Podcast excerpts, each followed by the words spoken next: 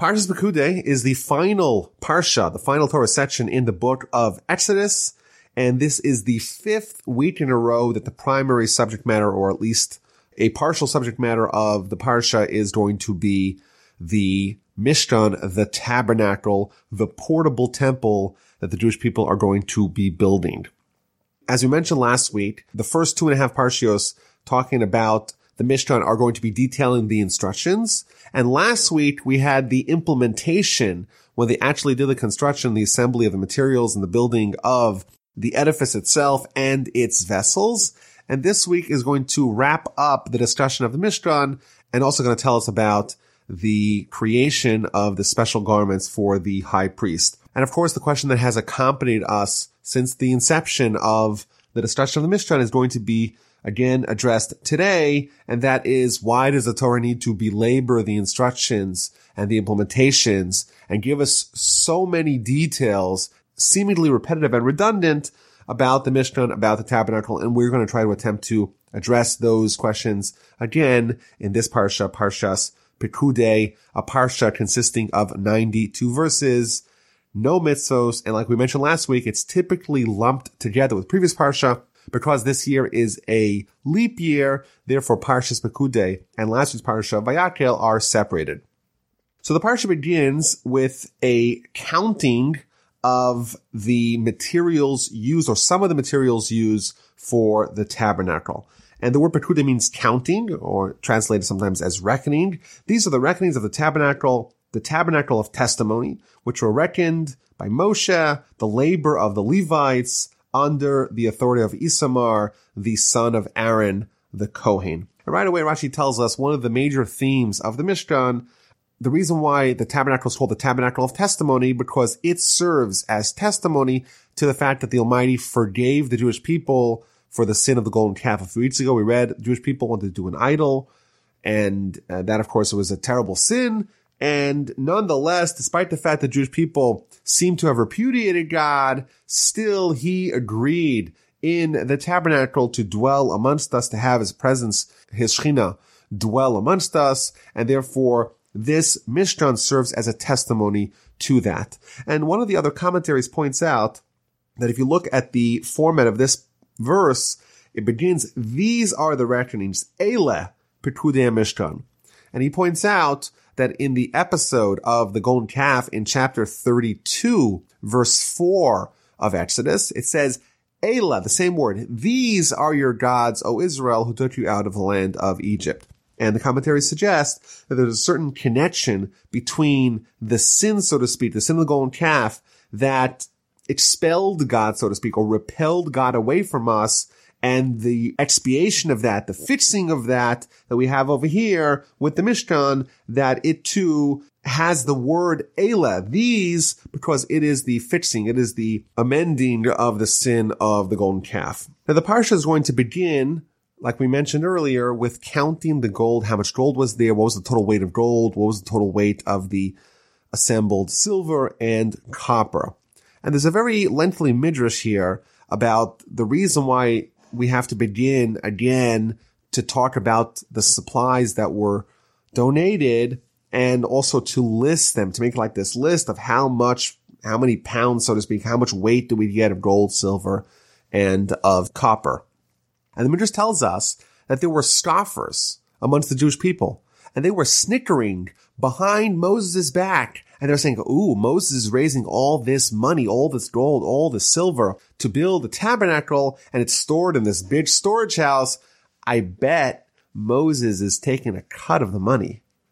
And therefore, but when Moses found out about that, he said, Oh, okay, you suspecting me of taking a cut, of illegally embezzling some of the money that was designated for the tabernacle. When we're done here, I promise that we're going to make an accounting, we're going to make a reckoning, we're going to see exactly how much come in, and I'll prove beyond any doubt that I didn't take anything. I was completely honest. I acted with complete integrity in overseeing the materials for the Mishkan. And the Midrash goes on to say, quoting the Talmud, that with regards to appointing someone to oversee matters of the public, if that job is a job that involves public funds. If you have someone who's in charge, let's say of the shul treasury or the school treasury, whatever it is, if there's public funds that need to be overseen, it should not be one person one person alone that has the keys to the coffers. There should be a minimum of two, and that way they'll have to collaborate in order to steal. Same thing over here. Moses, even though if anyone is unimpeachable, if anyone is beyond reproach, of course it's, it's Moses, but nevertheless, he insisted to always have Isamar, the son of Aaron the Kohen, always have him with him, never to be suspected of any sort of graft or embezzlement or stealing from the public funds. The story is told about one of the prime ministers of Israel, Levi Eshkol, in the 1960s, that he told the emissaries of the state of Israel that when they go to America to raise funds for the state, it's okay if they pocket a little bit. You know, it's very hard to expect them to be completely honest. We can't expect that. A little bit is okay. That's understood. That is expected. Not so with Moses. Moses didn't take anything. And perhaps one of the reasons why the Torah details uh, the accounting and, and going through exactly what all the funds were uh, appropriated for is to reinforce this idea that Moses didn't take anything for himself. And the Midrash adds that when Moses went in to the storage house where they kept all the gold and silver, he had a special garment, a garment fashioned that had no pockets so that way no one should even suspect him. No one should have any grounds to say, oh, Moses pocketed something. He had a special garment uh, created, one that had no pockets, to just demonstrate that he is clean both in the eyes of God and in the eyes of man. And I have a personal story about someone with similar honesty and integrity, and that is my grandfather, Rabbi Shlomo Wolbe of blessed memory. During the war years, he was in neutral Sweden uh, from 1938 until 1946. And the reason why is because he was a German citizen and as a student of the Mir Yeshiva in Poland, because he was there on a visa as a German in 1938, they refused to renew any visa belonging to a German national for obvious reasons. And therefore he had to go out to Germany.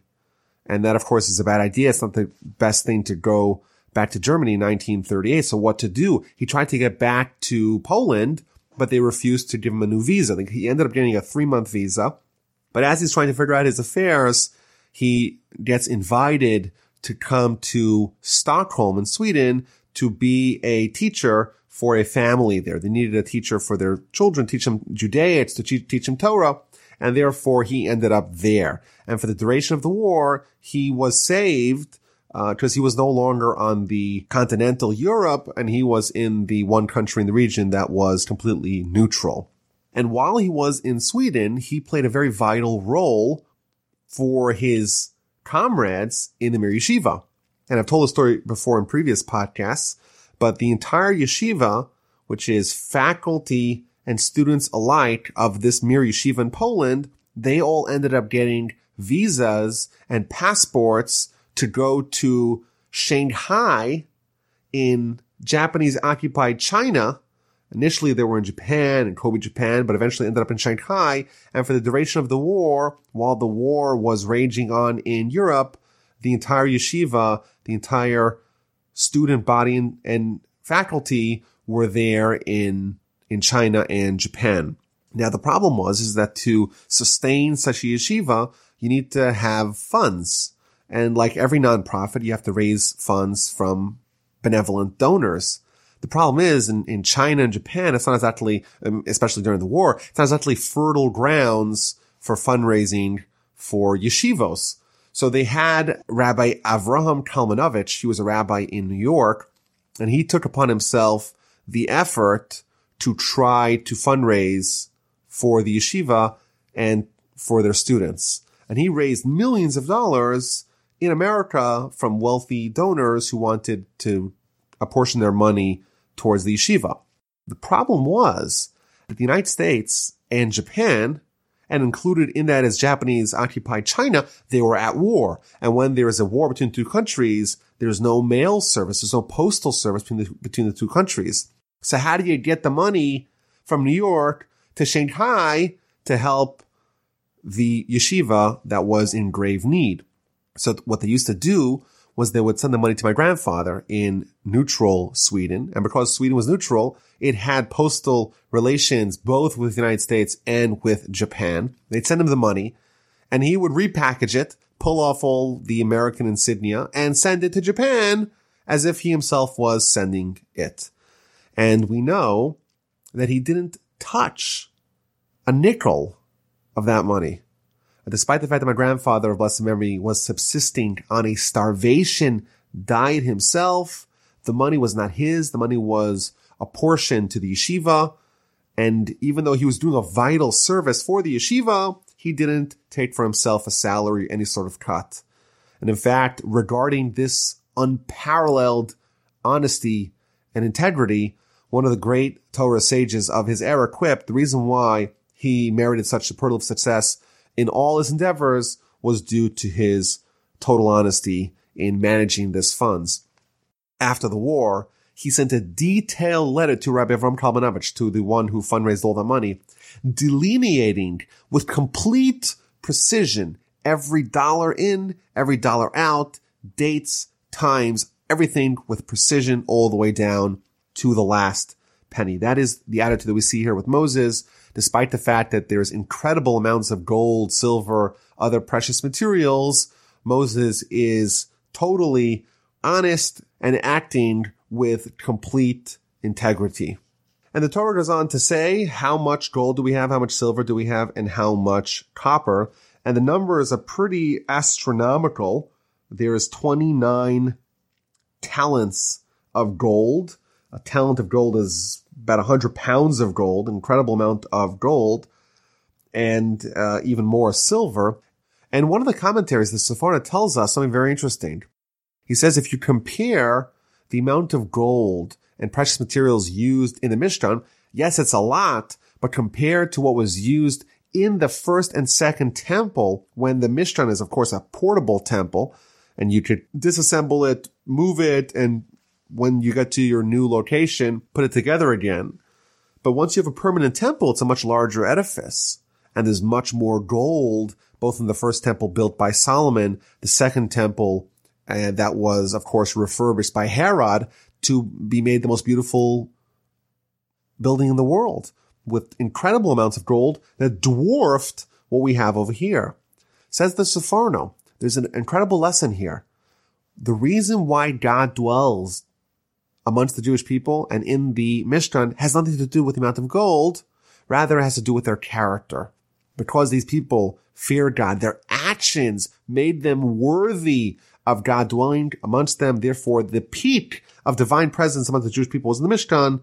It was still pre- it was still present in the first temple, but once the second temple came around, it was much more diminished. Uh, and despite the fact that all the gold, the gold is not what brings God. It is the character of the nation that has built and that is living with the temple or the tabernacle. Now, we're told that there's a hundred talents of silver and there's also a hundred silver sockets and each one of those silver sockets is one talent of silver.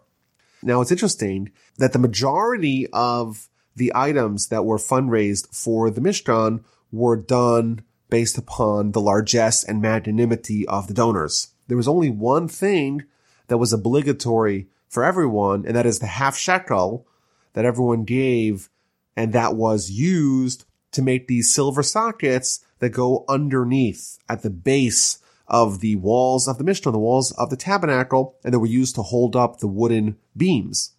And I think maybe there's a, there's a deep lesson here that, you know, the Jewish people, they're going to have a relationship with God that is embodied by the tabernacle.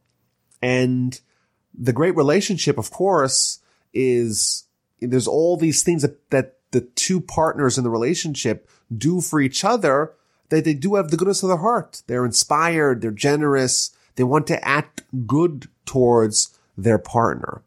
However, every great relationship, it's not enough to have the things that you do of the goodness of your heart. There has to be a basis of obligation. The foundation has to be obligation. Similarly, a few weeks ago, we had, of course, the episode of the giving of the Torah at Sinai, and we read, quite interestingly, that the Jewish people, they committed themselves. They were in. They said, Na'aseh v'nishma, we will do, we will listen, whatever God tells us, we're on board. Yet, the Talmud tells us that despite the fact the Jewish people voluntarily agreed to be all in, God took the mountain and wielded it on top of them and said, you better accept the Torah or else I crush you to death over here. I don't get it. If the Jewish people already pledged that they are in, why did God need to wield the mountain over them? Why did he need to force them to accept it based upon this obligation? And the answer is that despite the fact that Jewish people, they agreed to adopt the Torah, the foundation of everything is the obligation. I think, you know, similarly with, with marriage, any, any sort of relationship, but certainly marriage, the couple loves each other and that's amazing. And if they don't have that, it's, it's, it's pretty bad. But there's still a certain concretization. There's still a certain commitment that the marriage begins with. It's not enough to have the love. You also have to have the commitment. And that's the way to ensure a harmonious and lasting relationship. And one of the commentaries tells us something very fascinating. The Baal HaTurim here says that the hundred silver sockets that held up the beams, they correspond the Talmud. The Talmud tells us that every day we're supposed to make a hundred blessings.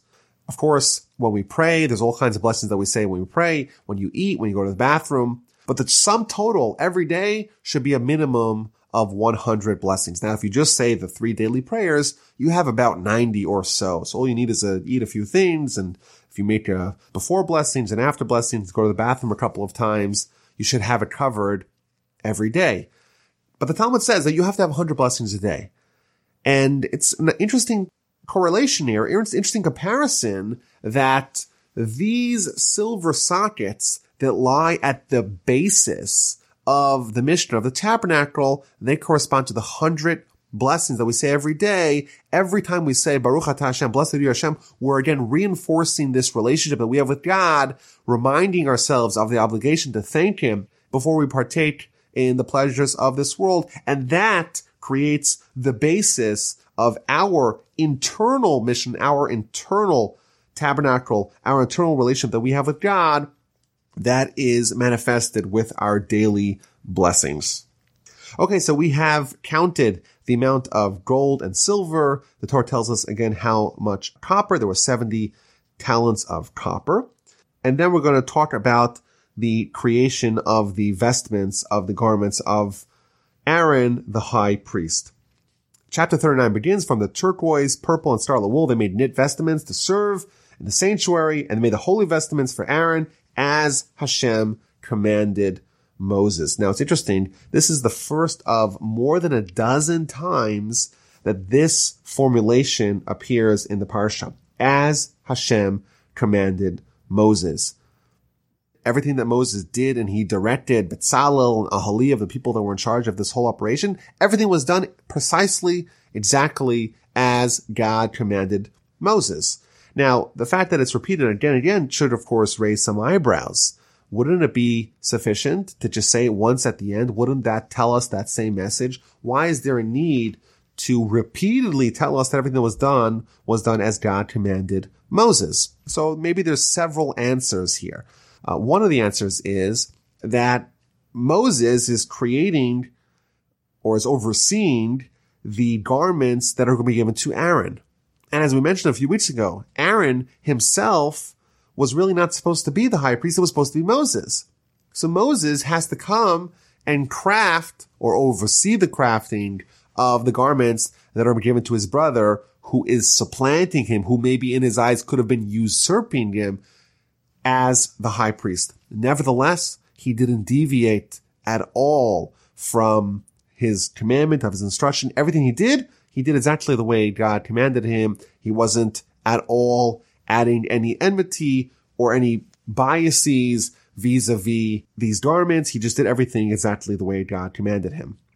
Alternatively, there's another deep lesson here uh, that we find by some of the commentaries, and they suggest, like we said earlier, that really the tabernacle is a reflection of the atonement for the golden calf. The golden calf, there was a lot of reasons why the Jewish people decided that this was the proper thing to do. And of course, in our eyes, they made a serious blunder, and they did. But they had their justifications. They said, well, we, we need someone to replace Moses, and this made sense. And they had all kinds of justifications, but ultimately they did it on their own. And they forgot that really what they should have done is say, what does God want us to do? And therefore, how do you fix the problem of the golden calf, the problem of the people acting independently, irrespective of the will of God? You again and again and again repeat, this I'm doing because God commanded us. God instructed us exactly the way God instructed Moses. By closing out your own mind, by stopping to, to invest your own perspective on the matter, what you think about it doesn't matter. It's only what God says. That is the way to fix the sin of taking your own good intentions and creating something akin to idolatry. So we begin with the ephod. The ephod is that apron-like garment. It's made of gold, turquoise, purple, scarlet wool, and twisted linen. And we've already described what it looks like. It has the, the two shoulder straps that go on top. On the two shoulder straps, you have those shoham stones, which connect to the choshen, the breastplate, uh, that goes on the chest of, of Aaron. Again, it lists the 12 stones of the choshen upon which the names of the children of Israel, the tribes of the Jewish people were etched.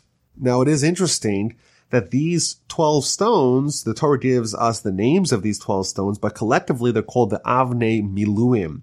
So there's a, there's really 14 stones, two of them that go on the shoulder pads of the ephod, and 12 of them go on the choshen, go on the breastplate.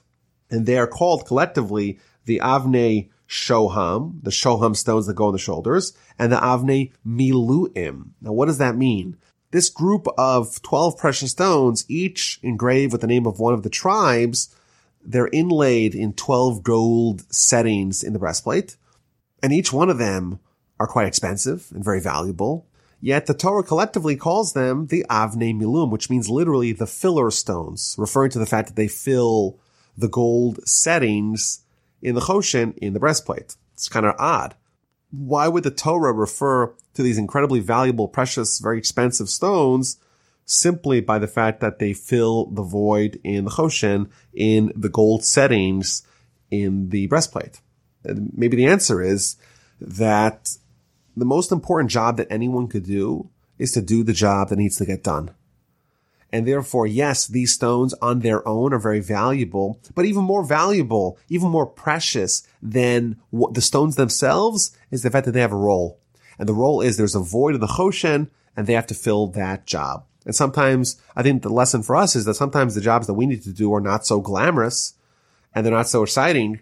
But even when they are glamorous, we have to realize that what we really need to do is, is we're put into this world, we're giving our mission and our mission is to do whatever it is that needs to get done, and that's our job, that's our responsibility. Now, the Talmud tells us something very fascinating, that the names of the 12 tribes were etched onto these 12 stones. How exactly were they etched? You would think maybe with a chisel, maybe with, maybe they were written down in paint or with ink. Says the Talmud, no. There's a special animal. It's very small. It's the size of a barley. It's called a shamir. And this animal, in fact, the Talmud tells us, is one of the 10 themes that were created during the first week of creation between Friday and Shabbos at that twilight period where Friday is almost over and Shabbos is almost beginning. It's kind of that overlapping time between Friday and Shabbos. That's the time that there were 10 things that were created. And the commonality that, that these 10 items share is the fact that they are hybrids. Shabbos, of course, is a day that's all spiritual. And then the six days that are physical, that are material. The themes that were created between Friday and Shabbos during that twilight zone, those are the things that are, that are the hybrids. This shamir, this special animal, it's a worm of sorts, that was created during that twilight zone. And the way that engravings were done is that they would write the letters of the names of the tribes, and then they would have this animal trace those letters, and as it traced it, it had some sort of power that it would etch into the stones those names. A pretty interesting thing. The Talmud goes on to say, well, how do you actually transport it? Everything you put it in, it would continually etch it. The Talmud even says that if you put on top of a mountain, this small little animal, put on top of a mountain, if it goes over the mountain, whatever, whatever covers, it's totally splitting. So if it's on a mountain, it's splitting the whole mountain. And again, this is something that it's very hard for modern ears to absorb, uh, that there's such an animal that has such powers, but think of it as some sort of nuclear bomb. It's, it's really not a lot of material, but it has incredible force. I don't know. It's a laser. It's some sort of power that is condensed in this very special animal and I was able to split uh, the stone and etch in it the names of the Jewish people. And the Talmud goes on to tell us that when King Solomon constructed the first temple, he had to cut stone. And the problem is you cannot cut stone again to make the walls of the temple. You can't cut stone with metal. That's a prohibition. You can't use metal to cut any of the stones used in the, in the temple. So what did he do? He found this shamir and this shamir, the special animal, cut the stones for him. Pretty cool. After we read about the ephod, we read about the rest of the garments of the high priest. We read about the me'il, which is the robe, and the various tunics, and the head plates, and the crown. And finally, everything has been concluded. Verse 32, we read, all the work of the tabernacle, attentive meaning, was completed, and the children of Israel done everything that Hashem commanded Moses so did they do. They're finished with the work and they bring it to Moses. They brought the tabernacle to Moses, the tent and all its utensils, its hooks, its planks, its bars, its pillars, its sockets, the cover, the ark, various other vessels, everything. They bring it to Moses. Everything they did precisely the way God commanded Moses. Moses saw the entire work and behold, they had done it as Hashem commanded. So had they done and Moses blessed them. So I want to kind of circle back to the central question that the commentaries discuss on this parsha. Again, if you look as, at a retrospective of the book of Exodus, you have the five final parshios almost exclusively dedicated to building the tabernacle. And we have what seems like tremendous repetition with the instruction and then the assembly and then at every stage of the way kind of taking and accounting I want to suggest another way to maybe understand this whole idea. Again, we have the instructions to build the tabernacle, all its vessels, and all the garments of the high priest. In the middle, you have the story of the golden calf, and then you have the instruction being implemented afterwards. I want to suggest that maybe there's another deep lesson here, and that is to build something great, you first need to flounder. Earlier failure is almost inevitable if the accomplishment is really great. And there's a, there's a midrash that says, quoting a verse in scripture, that if I didn't have darkness, if I didn't have the earlier struggle, I wouldn't have the light that I have today. And the Talmud, in fact, tells us that for us to do a mitzvah perfectly, which is really the goal of why we're here, we first have to do a mitzvah imperfectly. And even though doing a mitzvah imperfectly is problematic, after all, how can you do a mitzvah that's not perfect? But really that's the only path forward. The, the blunder is really the first step of growth. The lower runs of the ladder are low for a reason because they're really rife with mistakes and you really can't skip it. There's no way to leapfrog the problems, the errors, the blunders in whatever project it is and just have success out of the gate.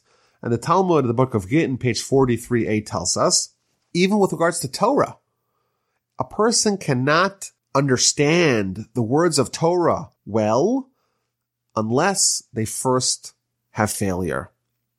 Failure is not incidental to the future growth. The scripture tells us that the tzaddik, the righteous one, falls seven times and keeps on getting up. So we think maybe, well, despite the fact that the tzaddik, the righteous one, faltered seven times, he still gets up. But really the answer is no. That because the tzaddik faltered seven times, That's the reason why he became the great person that he became. And this is something that we see throughout history. The major efforts to do anything great, they kind of trip up at the beginning until eventually they arrive at the ultimate accomplishment that they need, that they eventually become. So think about the Mishkan, you know, you have this planning, this coordination, this effort into a major project to have the Almighty dwell amongst us. And you're sure that everything's going to go swimmingly. Everything's going to be under budget and ahead of schedule. And what do we read about? We read about the worst sin of Jewish history. Do you want to bring the Almighty into the world? Or do you want to bring an idol? And what happens right after the Jewish people atone for their sin? You get back to work. And maybe the lesson for us is, is that every project that we undertake will have its phase where there's going to be despair. Will we accomplish what we want to accomplish? Will there be success or not? Every project's going to have its golden calf. And maybe it's kind of reassuring to read that even after the huge mistake, the huge blunder, it's still possible to build that magnificent edifice. And the Torah details every step of the, of the building process. And it seems to be exactly like how it was conceived earlier to tell us that really there was nothing lost along the way. The, the, the misstep of the golden calf did not have any lasting effects. I once heard from one of my teachers something very scary. He said that every couple that gets married, they're sure, at least at some point in the early stages of their marriage, they're, they're sure that they married the wrong one. They're sure. They made a mistake. Can't be. Can't be this is the right one. Which to me, that was an astonishing statement. But I think in this light, you know, two people want to get married and they want to build something incredible together. It's almost inevitable that there's going to be some failure in the interim. The grand plans are going to be disrupted, but they're not going to be abandoned. It's still possible to implement those plans and therefore reading about how nothing was lost, I think could provide us a nice degree of consolation. The Parsha and indeed the book concludes that God instructed Moses on the day of the first new moon, on the first of the month, which is the first day of Nisan, you erect the tabernacle, the tabernacle of meeting. Again, we go through all the details of assembling and setting up the Mishkan, the tabernacle, the tabernacle is erected. Moshe puts all the vessels in the correct place. He does it in a very specific order. Everything is completed and the book ends. The cloud covered the tent of meeting and the glory of Hashem filled the tabernacle. Moses was not able to enter. There was such intensity in God's presence. He was only able to enter once the intense cloud subsided a little bit. And this cloud would also indicate when it was time for the Jews to embark on their journeys and the Parsha and the book of Exodus ends for the cloud of Hashem would be in the tabernacle by day and fire would be on it by night before the eyes of all of the house of Israel throughout all their journeys. Chazak, chazak, v'nis chazek. Be strong, be strong. May we be strengthened. We have concluded the book of Exodus. The Mishkan, the tabernacle has been completed. And I think of this uh, somewhat like a, like a lunar mission. You know, we're going to the moon. You spend all that time detailing every aspect of the spacecraft, every aspect of the suits of the astronauts. Everything is planned down to perfection. And finally, we have liftoff and everything works out exactly as promised. The presence of God indeed is dwelling in the tabernacle.